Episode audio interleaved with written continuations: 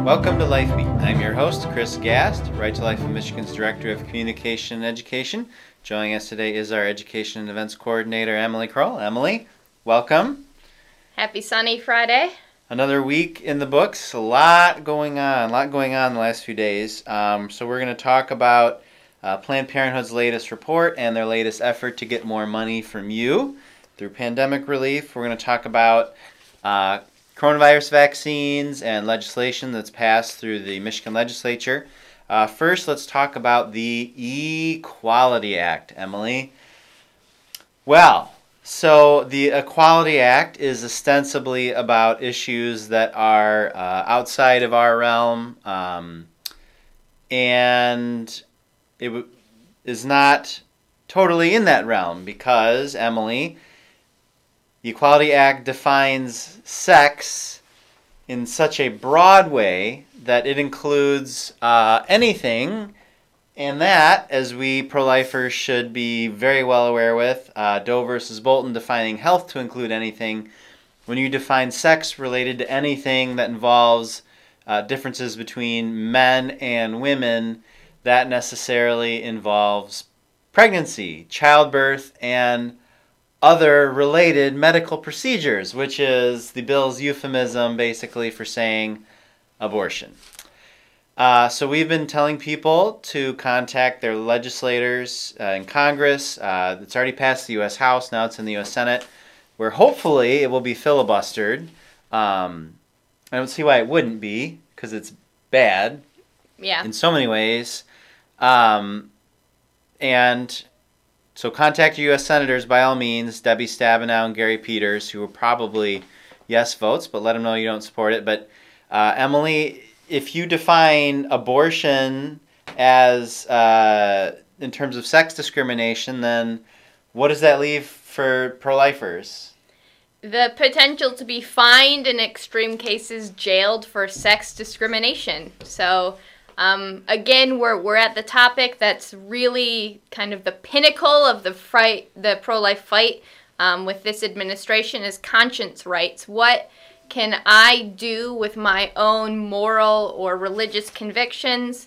The conscience rights, we've talked multiple times in the past about the Little Sisters of the Poor and their Supreme Court cases, and this is just another example of where pro-life people who have firm moral convictions against abortion, they are being discriminated against and saying that you cannot have those beliefs. Now they're not just saying we're going to ignore your beliefs, they're saying we're going to classify your beliefs as discrimination, and because of that it would essentially make it illegal for any doctor or nurse or other medical professional to deny giving an abortion to someone, because it would be classified as sexual discrimination, which is terrifying. Despite actual laws that say that doctors and nurses can't be forced to do that. You think about all the other conscience amendments, the Weldon amendments, the church amendments, et cetera, et cetera.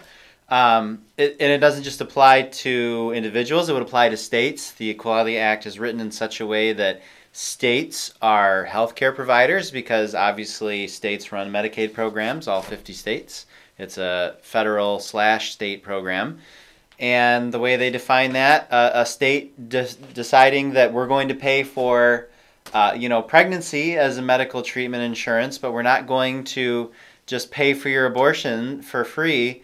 That becomes sex discrimination on the state level. And so in Michigan, for example, we have a state law saying our Medicaid dollars can't be used for abortion. How's that going to play in the courts?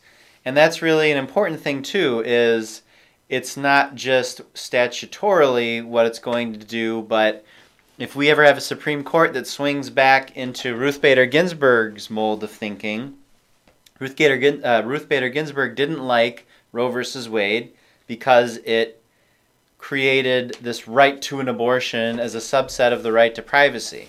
But in Ginsburg's mind, It was always sex discrimination, the 14th Amendment, and equal protection of the law, which is where abortion magically becomes legal, or in this case, forced on all 50 states.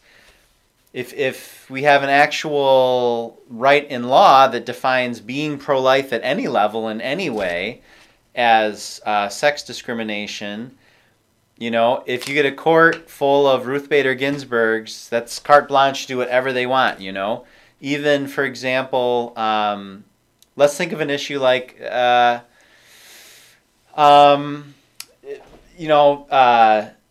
abortion before 18. So obviously statutory rape varies in certain states, but states restrict that legally. But you give these judges, justices, an open door like that, they'll even go beyond it and say, well, states can, ban that, but in terms of abortion, they can't, they can't even have parental consent laws, In the wrong hands, even in the right hands, it's bad, but in the wrong hands, it's really, really, really bad. And just to close out the discussion on it, that's all you really need to know is that, it defines being pro-life as sex discrimination, and that's bad. But just the whole idea of it is we have this legislation that is supposed to protect human dignity and human rights and protect against anti-discrimination, and it would become a tool, a gigantic tool in the toolbox for those who engage in the most blatant discrimination in America today, the death of almost 900,000 children in the womb. So it's, how Orwellian that anti-discrimination legislation is used to discriminate against pro-life doctors, nurses, states, individuals, and of course the child in the womb itself. Discrimination doesn't stop or fix discrimination. Yeah. Age discrimination, I guess, so frustrating, Emily, that people just have this sort of cognitive dissonance, this mental block where they think they're always on the side of the little guy against the big bad, meanies with all the power and influence and privilege. And then you flip it on a dime and they turn around and you say, well, what about an unborn child? And they're like, no, it's a fetus. And they do the whole dehumanization thing and they just completely ignore it and change the subject. And just the cognitive dissonance is amazing to me, how, you can go from this person should be able to do whatever they want and anyone who hinders them in any way is guilty of discrimination, but these people we're just going to kill. It's easy to ignore what you really don't want to believe. And is that the basis of women's rights? As we're going to talk about Planned Parenthood, not even using the word women anymore, in more detail. I know we already kind of touched on it in an earlier episode, but is this the basis for women's rights? Which would be the theory behind treating abortion as part of sex discrimination? Is killing a child the only thing that meaningfully gives women rights that separates them from men? Is that the basis, Is that the sole difference? That's almost a subtle acknowledgement, in history people would say, well, what makes men and women different? And one of them is childbearing fundamentally.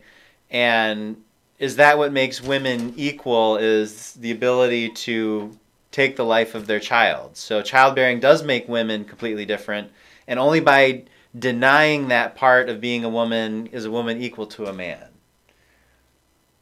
That's I've never thought of it that way before, but yeah, that's essentially what they're saying. And women's suffrage supporters back when in the late 1800s, early 1900s. They were not for abortion. They saw it was generally exploitation. Could they imagine 70, 80, 100 years later that these people would be coming along and arguing that the only thing that makes women special and deserving of rights is the ability to kill their child? I don't know. It is obviously they wouldn't like it because they've talked about abortion in their writings, but still, man. We've gone from women are deserving of rights simply by their innate nature of being human to women are getting their rights because they can kill their children. That's sad. All right, well, let's stop ranting about that. Let's rant about, no, let's move on to vaccines. So a big change is the Johnson & Johnson vaccine is out there and ready to go. The key difference between that one and the Moderna and the Pfizer, thank you, name escaping me there for a second, vaccines, is Moderna's and Pfizer's do not include the use of tissue from aborted babies in direct production of the vaccines. They use them in testing. The Johnson & Johnson vaccine does use a cell line, the PERC6 cell line, in producing it. So those cells were taken from the eye, the retina cells of a healthy 18-week child who was aborted because the woman didn't want the child. And that's what is being used in to produce this vaccine. So, you know, we lay out the ethical case on our website of maybe why should you take the vaccine? Why shouldn't you take the vaccine? You can decide that for yourselves. But the key thing is you have to know that these cell lines exist in order to begin to make your own ethical decision, Emily. And so the Michigan Legislature has passed one of a few pandemic supplemental budget bills. That means they're kind of extra money. And there's a big argument between the governor and the legislature and the parameters of all that.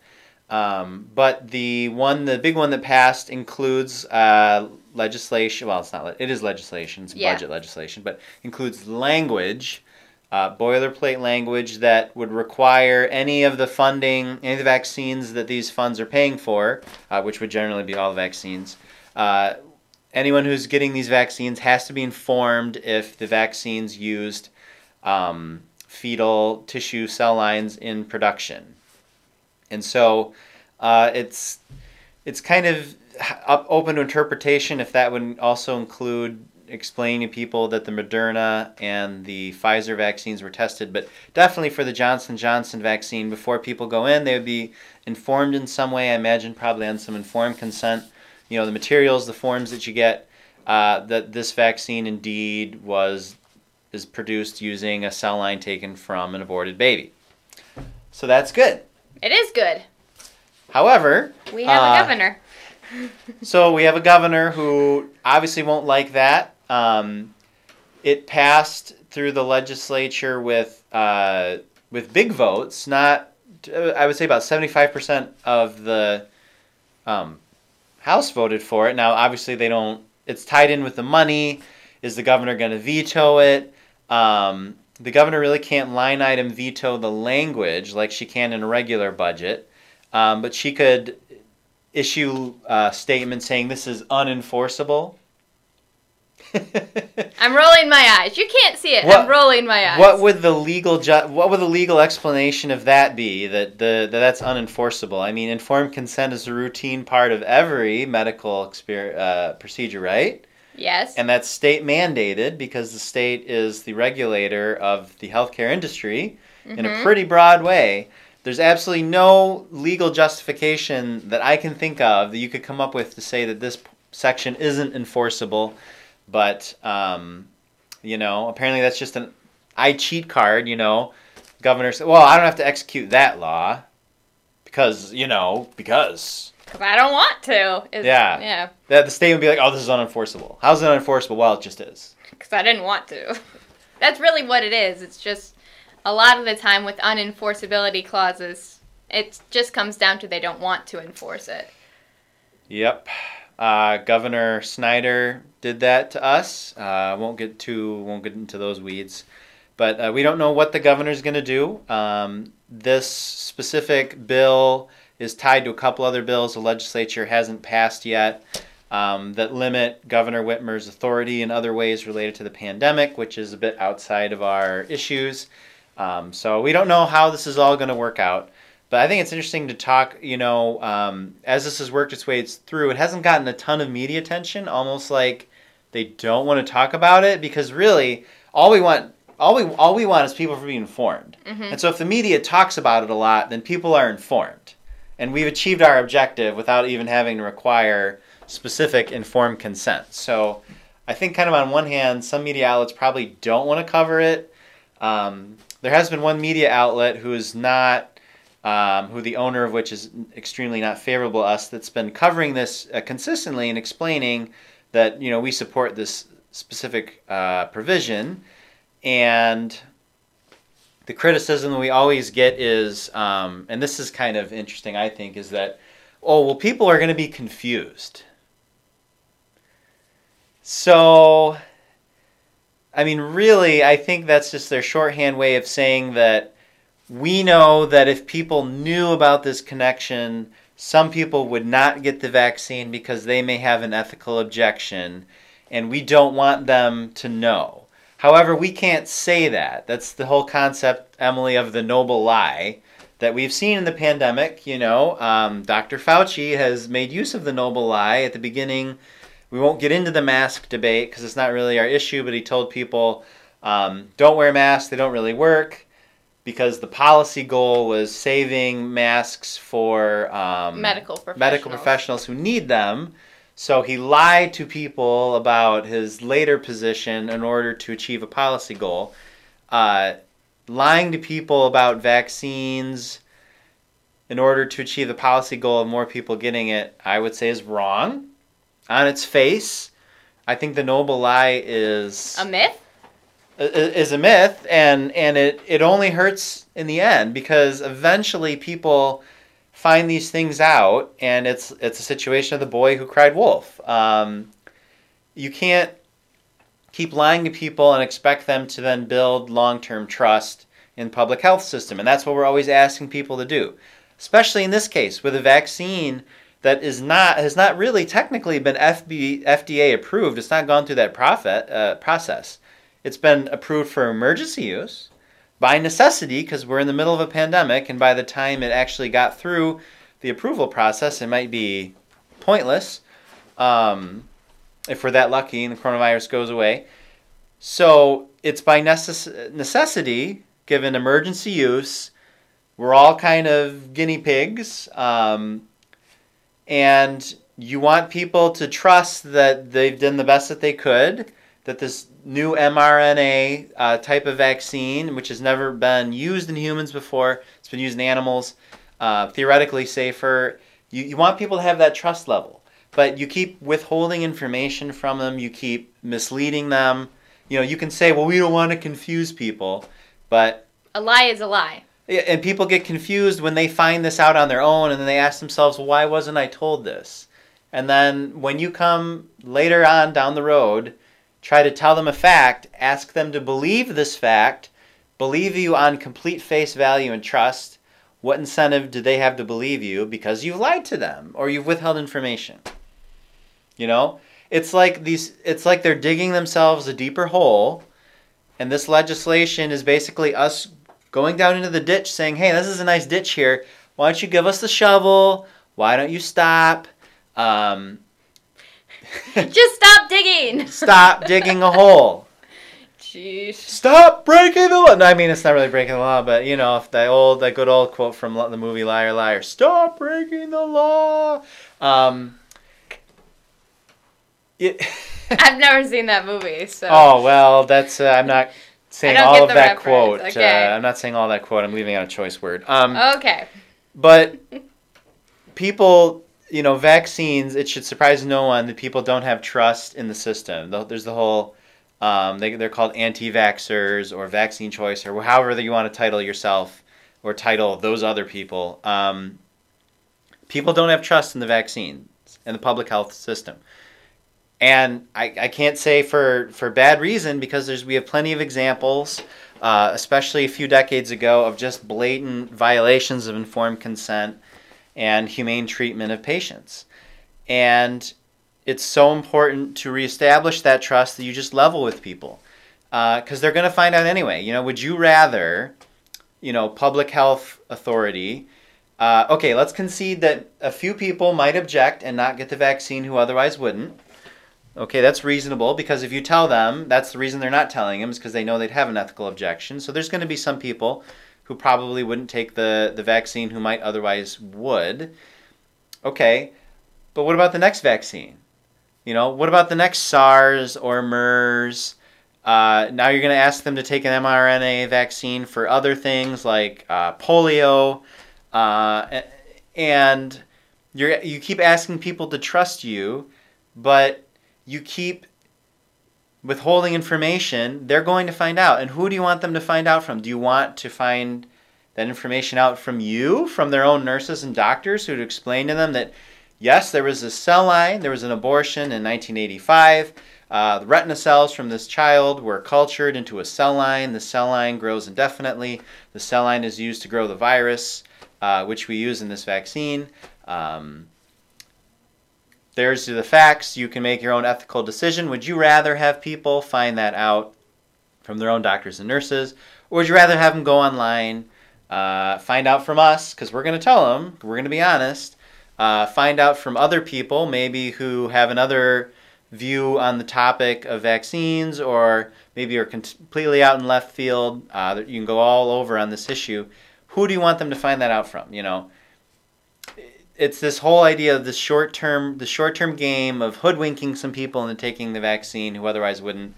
But in the long term, you're just decreasing public trust. And I think people who think about public trust within this pandemic can really see how a lot of people don't have trust. I mean, I don't. When it comes to statistics, Andrew Cuomo, for example, you know, people violate trust. They don't automatically get to have your trust move, and that's what they're asking for. So I could rant for another hour about the stupidity and its stupidity of withholding information for people and hoping they don't figure it out, and then asking them to trust you the next time because you're, oh, this time I'm being honest. Okay. So yeah, we'll see what happens with that. So let's move on to a whole nother frame of dishonesty, Planned Parenthood's annual report. So Emily, you wrote an article on our website detailing a couple important things in the annual report. Yes, it was fascinating, and I will say it's probably one of my least favorite parts of what I do here is just digging through abortion information and looking at the evidence, the numerical evidence of what goes on in our nation. So we mentioned briefly a couple of weeks ago about the interesting disappearance of the word woman from the Planned Parenthood annual report. It is an important thing of note because we pro-life people have always known that the abortion industry, abortion in itself, was never about women. It was never about women's rights. It was about eugenics. It was about society engineering. And ultimately, it was about profit. So by the subtle change in language and omission of language, we're starting to see a more accurate representation of what Planned Parenthood is. They like to say care no matter what. That is their motto, their slogan. I like to change that and say profit no matter what, and even if that means completely erasing women from the goals and the purpose of their organization. So there's just that interesting bit about the lack of the word woman in the report. It was said 3 times, but it was from quotations from people not a part of Planned Parenthood. So the interesting thing that we see with this Planned Parenthood report is just the continuation of the trend where they are reducing the number of services that they give and increasing the number of abortions they provide. So little things where their overall total of services between 2010 and 2020, which was the most recent report, dropped by over 500,000. So they're giving less breast exams, less pap tests, less cervical treatments, less prenatal services. And some of these decreases have been, I believe it was 68% less breast exams. And so, again, it fits with the theme of we're not talking about women. They're also not providing the essential care to women. Breast exams are a pretty big ideal for women's health. We want to know if a woman has cancer, we want to find it early and we want to be able to treat it. And so Planned Parenthood removing those is kind of a big indication that they're not really there for the long-term benefit of women. So their abortion totals, again, they went up in the 2019-2020 year. They provided 354,871 abortions. That totals about one abortion every 89 seconds. So if you just take a breath and pause, look at your watch, and you just think, okay, one, another one. And it's really heartbreaking to think that consistency, that repetition of another life has been taken, another life has been taken. And so that, we expected the number of abortions to go up, but it's always, it's very sad to see that they are increasing so rapidly. What's another interesting thing? Oh yes, abortion and adoption. So Planned Parenthood likes to say that they offer adoption referrals. We're giving options for pregnancies. Well, again, this is a lie. So in 2019-2020, they did 2,667 adoption referrals. So we're like, yay, they referred just over 2,500 women for adoption. Well, I wonder what their definition of referral is. It could be what their definition. Yeah, it could be like, oh yeah, adoption is an option. Here's a brochure. Yeah, yeah. That could be it. But giving them a brochure is still more than nothing. That's true. But when you compare that to the number of abortions, you're looking at 133 abortions for every one adoption referral. And those women going into the counseling, totally no minds made up and totally open counseling, right? You know? Yeah, yeah. And so Planned Parenthood says they have prenatal services. Well, okay, there's 41 abortions for every one prenatal service that they offer. So again, we're seeing they're about abortion. They are an abortion business. It is where they get their money. It is where they get their power from. And it's really disappointing in a lot of ways to see how easily that they have been able to lie and manipulate and erode any bit of trust that women, they should be eroding trust that women have in them. And hopefully we'll start to see that happening. There's really just one more big number that I want to highlight from the report, and that is the number of abortions in the last decade. So we have now a solid decade, 2010 to 2020. The number of abortions has been increasing. How many babies were aborted at Planned Parenthood in those 10 years? And the number is 3,325,259, which when you compare it to the grand total of abortions, since Roe v. Wade, it seems kind of small when you compare it to 60 million, but we have to remember that there are 21 states that have populations less than the number of abortions Planned Parenthood has provided in the last 10 years. So picture it in your mind, the state of Utah, gone. Arkansas, gone. Alaska, Vermont, Wyoming, Delaware, Hawaii, Mississippi, New Hampshire, Maine, South Dakota.